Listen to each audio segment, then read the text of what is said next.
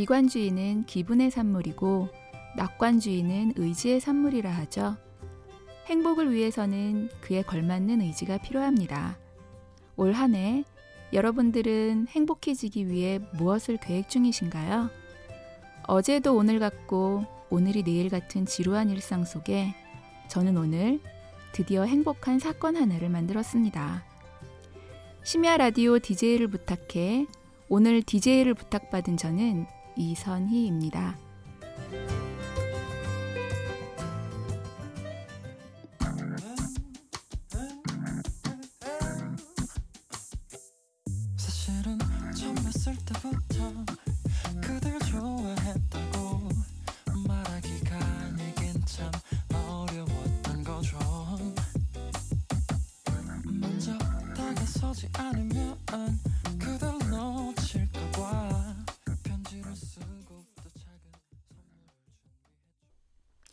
안녕하세요.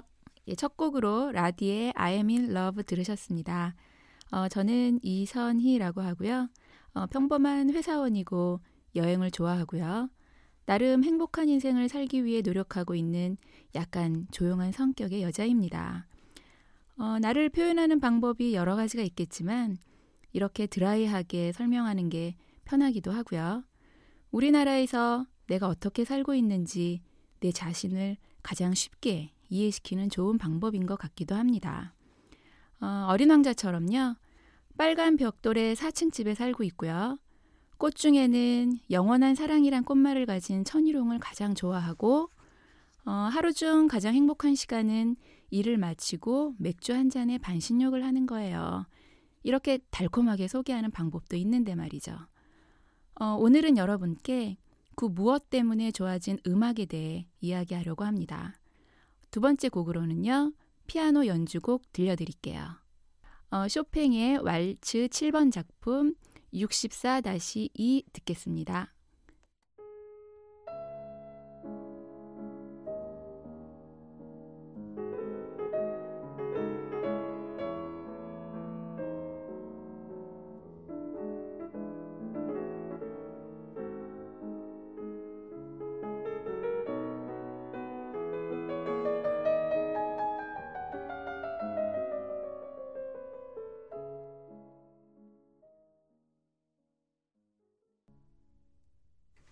피아노 선율이 참 아름답죠. 어, 말할 수 없는 비밀이란 영화에서 상륜과 위하의 피아노 배틀, 어, 그 장면의 두 번째로 사용된 음악이기도 합니다. 어, 피아노 좀 친다 하면 한 번쯤은 누군가와 연주해 봤을 곡인데요. 어, 저도 동영상으로 편집해 어, 핸드폰에 저장해 다닐 만큼 좋아하는 장면이에요. 어, 전 6살 때부터 초등학교 6학년 때까지 피아노를 쳤었어요. 어, 엄마의 반강제적인 강요와 피아노 선생님의 권유로 말이죠. 학교를 마치면 어김없이 학원에 가곤 했는데 어, 한 곡을 마스터하고 새로운 곡으로 단계가 넘어갈라 치면 왠지 두려운 마음이 들더라고요. 몇 번을 더 연습해야 하는 거지? 하는 생각과 함께요. 어, 마침 한 친구가 저희 학원으로 전원을 했는데 그 친구는 아무렇지 않게 곧잘 어떤 곡도 잘 소화해내더라고요. 처음 쳐보는 곡도요. 그 모습을 보고 그게 재능인가 싶었어요. 그리고 전 스스로 재능이 없구나 판단을 내렸던 것 같아요. 중학교에 올라가면서 결국 피아노를 그만두었죠. 음, 피아노로 미래를 생각해 본 적이 없기 때문에 어떤 미련이나 후회는 없지만 가끔 근사한 레스토랑에서 누군가를 위해 멋지게 연주하는 사람을 보거나 음, 조성진님처럼 세계적으로 인정받는 아티스트들을 볼 때면 가슴 한켠이 두근 할 때가 있어요. 그래서 3년 전 피아노 학원의 문을 두드려 이것저것 상담을 받았었죠. 결국 바쁘다는 핑계로 다니지는 못했네요. 그때 백발성성한 할아버지가 피아노 앞에 계신 걸 봤어요. 손가락으로 건반 하나하나를 어찌나 정성스레 치시던지 잘 치시지는 못했지만 진지하고 어린아이 같은 그 순수한 할아버지의 표정은 지금도 잘 잊혀지지가 않아요. 3년이 지난 지금 할아버지의 실력은 많이 늘었겠죠? 피아노는 제 어린 날 절친이자 말 안 듣는 미운 친구였는데 가끔 그 친구는 콩쿨대에 나가 시상대에 오르는 기쁨도 주었었고요. 또는 해도 안 되는구나 하는 좌절감도 주었었거든요. 지금은 마음의 안정을 주는 한 잔의 차 같은 안식처가 되어 있는데 그때 그 할아버지에겐 무슨 의미였을까요? 피아노가요. 저도 더 늦기 전에 다시 도전해 봐야겠어요. 피아노하고 친구하는 거. 노래 듣고 이어갈게요. 제이슨 무라즈의 럭키입니다. Do you hear me talking to you across the water, across the deep blue ocean, under the open sky? Oh my, baby, I'm trying. Boy, I hear you in my dreams. I feel you whisper across the sea. 제이슨 무라지의 럭키였습니다. 어, 럭키란 제목처럼 이 팝송을 핸드폰에 담아두고부터요.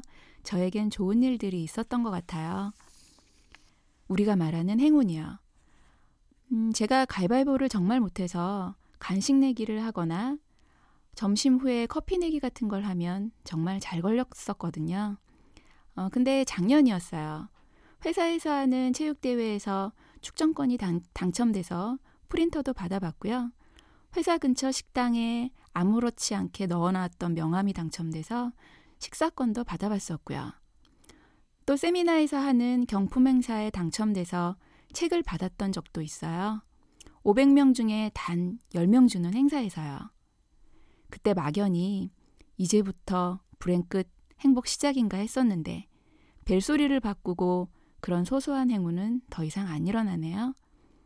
다시 바꿔야겠어요. 벨소리요. 여러분들도 분명 행운을 가져다 주는 징표 같은 것들이 있을 거예요. 그리고 2016년도에는 그 징표를 믿어보세요. 분명 좋은 일들이 일어날 거라 믿습니다. 음, 이쯤에서 노래 듣고 갈게요. 두 곡 이어서 들을게요. 이승환의 붉은 낙타와 라디오 헤드의 크립입니다.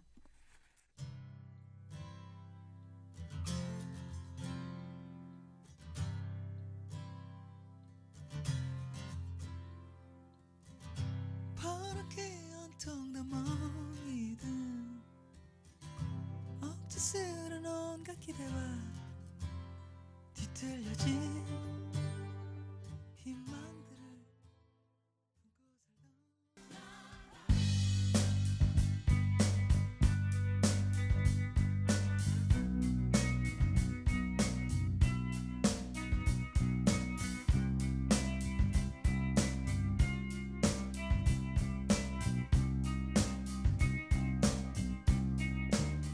어,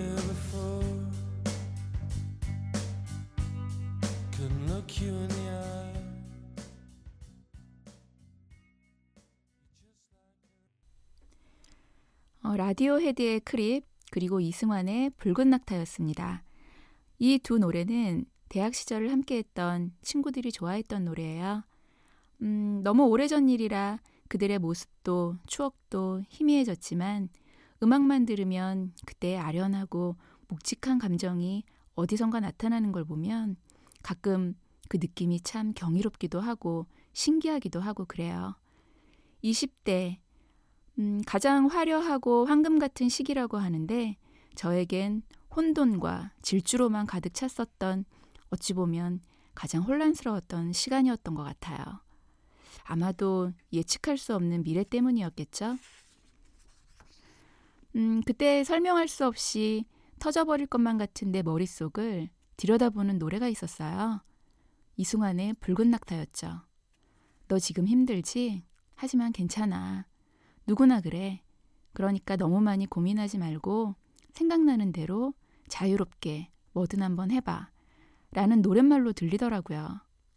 그래서 일탈을 꿈꿨죠. 4학년 여름 학기말 때였어요. 아직 뒷시험이 남아있는 중임에도 친구들과 전 모략을 짰습니다. 오늘 시험도 끝났고 어차피 내일 시험은 오후고 지금 공부해 본들 내일 시험을 잘 볼 수 있는 것도 아니고요.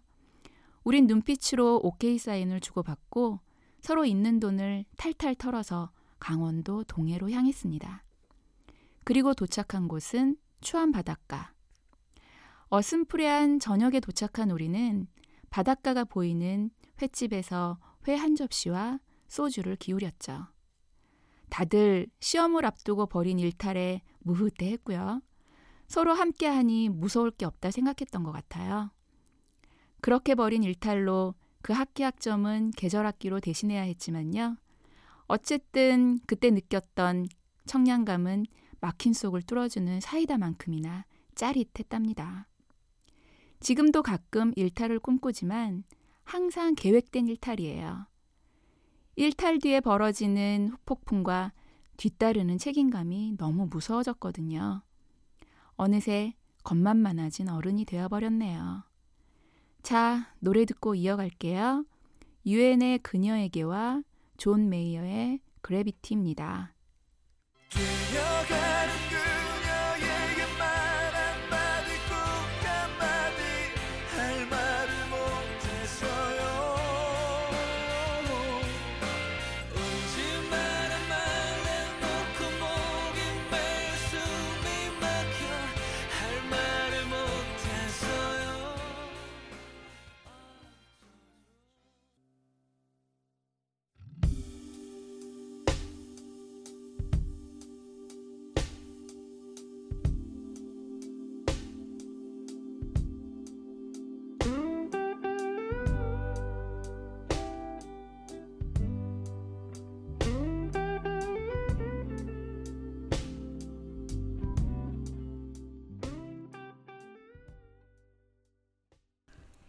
UN의 그녀에게와 존 메이어의 Gravity였습니다. 어, 겨울이 되면 늘 과거를 돌아보게 돼요. 그때는 그랬었는데, 그랬었지. 그리움과 추억을 연상하면서요. 나이듦이 서운해서인지, 따뜻한 그때가 좋았다며 매서운 겨울 날씨에 투정을 부리는 건지, 아니면 무언가 해결되지 않는 일들이 가슴 속에 아쉬움으로 남아있는 건지, 겨울만 되면 반복되는 과거로의 여행. 저에게 겨울은 그런 계절이랍니다. 추운 날이면 웅크리고 앉아 가끔 예전 음악을 찾아 듣곤 하는데요. 유엔의 그녀에게는 근래에 듣게 된 노래예요. 어, 클래식 반주의 멋스러운 목소리, 지금 들어도 세련미가 넘치네요. 2005년도 곡인데요. 음, 라이브로 들을 수 있는 기회가 있으면 좋겠어요. 언젠가요. 음, 언제나처럼 올해도 복고풍이 유행했었어요. 모 방송국의 응답하라 시리즈며 복면가왕에 나오는 주옥 같은 노래들, 그리고 슈가맨이란 방송 프로도요. 음, 회사 좋은 분들과 함께하는 모임이 있어요. 이름은 치루회. 뭐, 일곱 가지의 우정 이런 뜻인데요. 그분들과 얼, 얼마 전 송년회 겸 술 한잔을 했답니다. 그날의 주제도 옛날 얘기였어요. 대학교에서 고등학교, 중학교까지 거슬러 올라갔죠. 저도 한동안 잊고 있었던 기억들을 꺼내어 보며 옛 추억 얘기에 시간 가는 줄 몰랐답니다. 그때 제 얘기의 주제는 손편지였어요. 중고등학교 시절엔 스마트폰도 삐삐도 없었고요. 친구들과 마음을 나눌 수 있는 유일한 도구가 편지였었거든요. 매일 보는 사이인데도 학교 후에 무슨 할 말이 많은지 전화도 모자라서 편지를 주고받곤 했었죠. 그날 문득 든 생각에 송년회를 마치고 집에 와서 정말 몇십 년 만에 그때 모아놓았던 편지 상자를 열어보았어요. 음, 크리스마스 때 캐롤 테이프를 빌려달라는 내용부터 잡지를 샀는데 서태지 브로마이드가 없어서 속상하다는 내용까지 유치하기 짝이 없지만 지금이라면 절대 나눌 수 없는 친구들과의 교감이 고스란히 담겨 있더라고요. 지금 우리 어린 친구들은 어떻게 나눌까요? 이런 재미를 SNS가 대신하고 있을까요? 노래 듣고 갈게요. 블랙 아이스 피스의 Where is the Love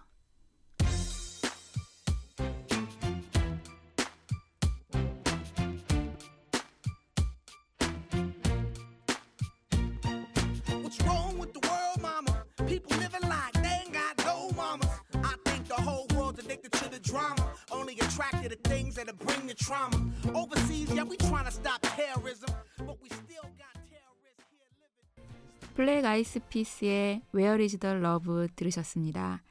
어, 몇 달 전이죠. 이터널 선샤인이라는 영화가 재개봉을 했어요. 어, 전 아직 보지 못했어요. 10년 전에도 지금도요.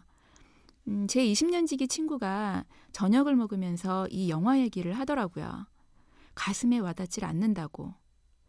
근데 그렇게 말하는 친구의 눈이 슬퍼 보였어요. 그 영화가 뭔데? 왜 공감해야 하는데? 저는 물어봤죠. 둘의 사랑이 너무 아름답고 사랑의 위대함에 대해 다시 생각하게 되는 영화라는데 친구는 공감을 못했다고 하더라고요.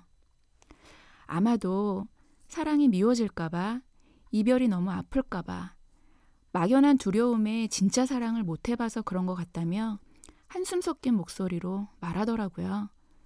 전 아무 말도 하지 못했어요. 우리가 사랑을 못하는 것도 어쩌면 꽤 많은 문제의 근원인 용기가 부족해서인지도 모르겠어요. 용기 내어봐요. 그 사람과 기억은 지워져도 사랑은 지워지지 않는 법이니까.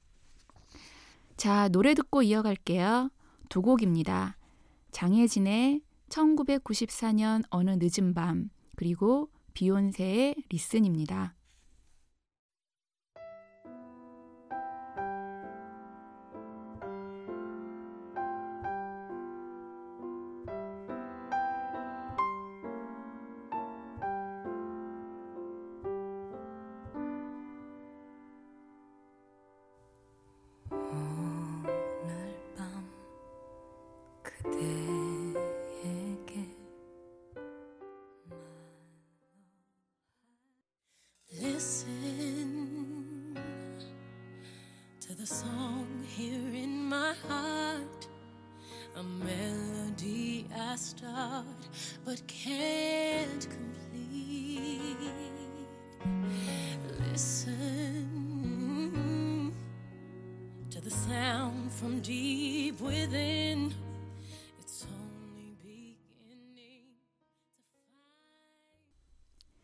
장혜진의 1994년 어느 늦은 밤과 비욘세의 리슨 들으셨습니다.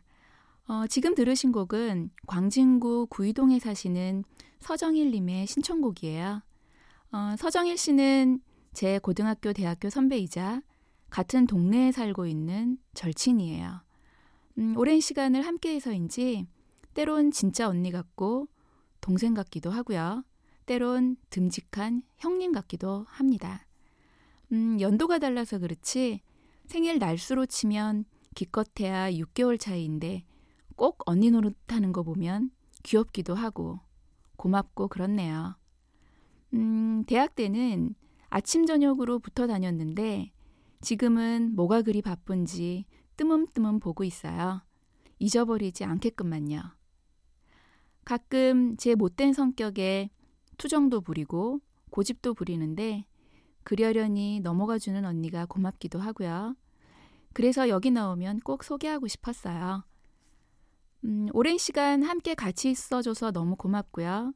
무엇을 줘도 아깝지 않은 진짜 친구가 되어줘서 고맙고, 어쩌면 평생 봐야 하는 동생일 수 있는데, 지겹더라도 함께 하자는 말 하고 싶어요. 음, 사랑하고 항상 좋은 일만 가득하기를 누구보다 바란다고도 전하고 싶네요. 아직 제가 심야 DJ로 나온다는 얘기는 하지 않았어요. 언젠가 제 녹음 파일을 선물로 주고 싶어서 말이죠. 노래 듣고 갈게요. 김현성의 소원입니다.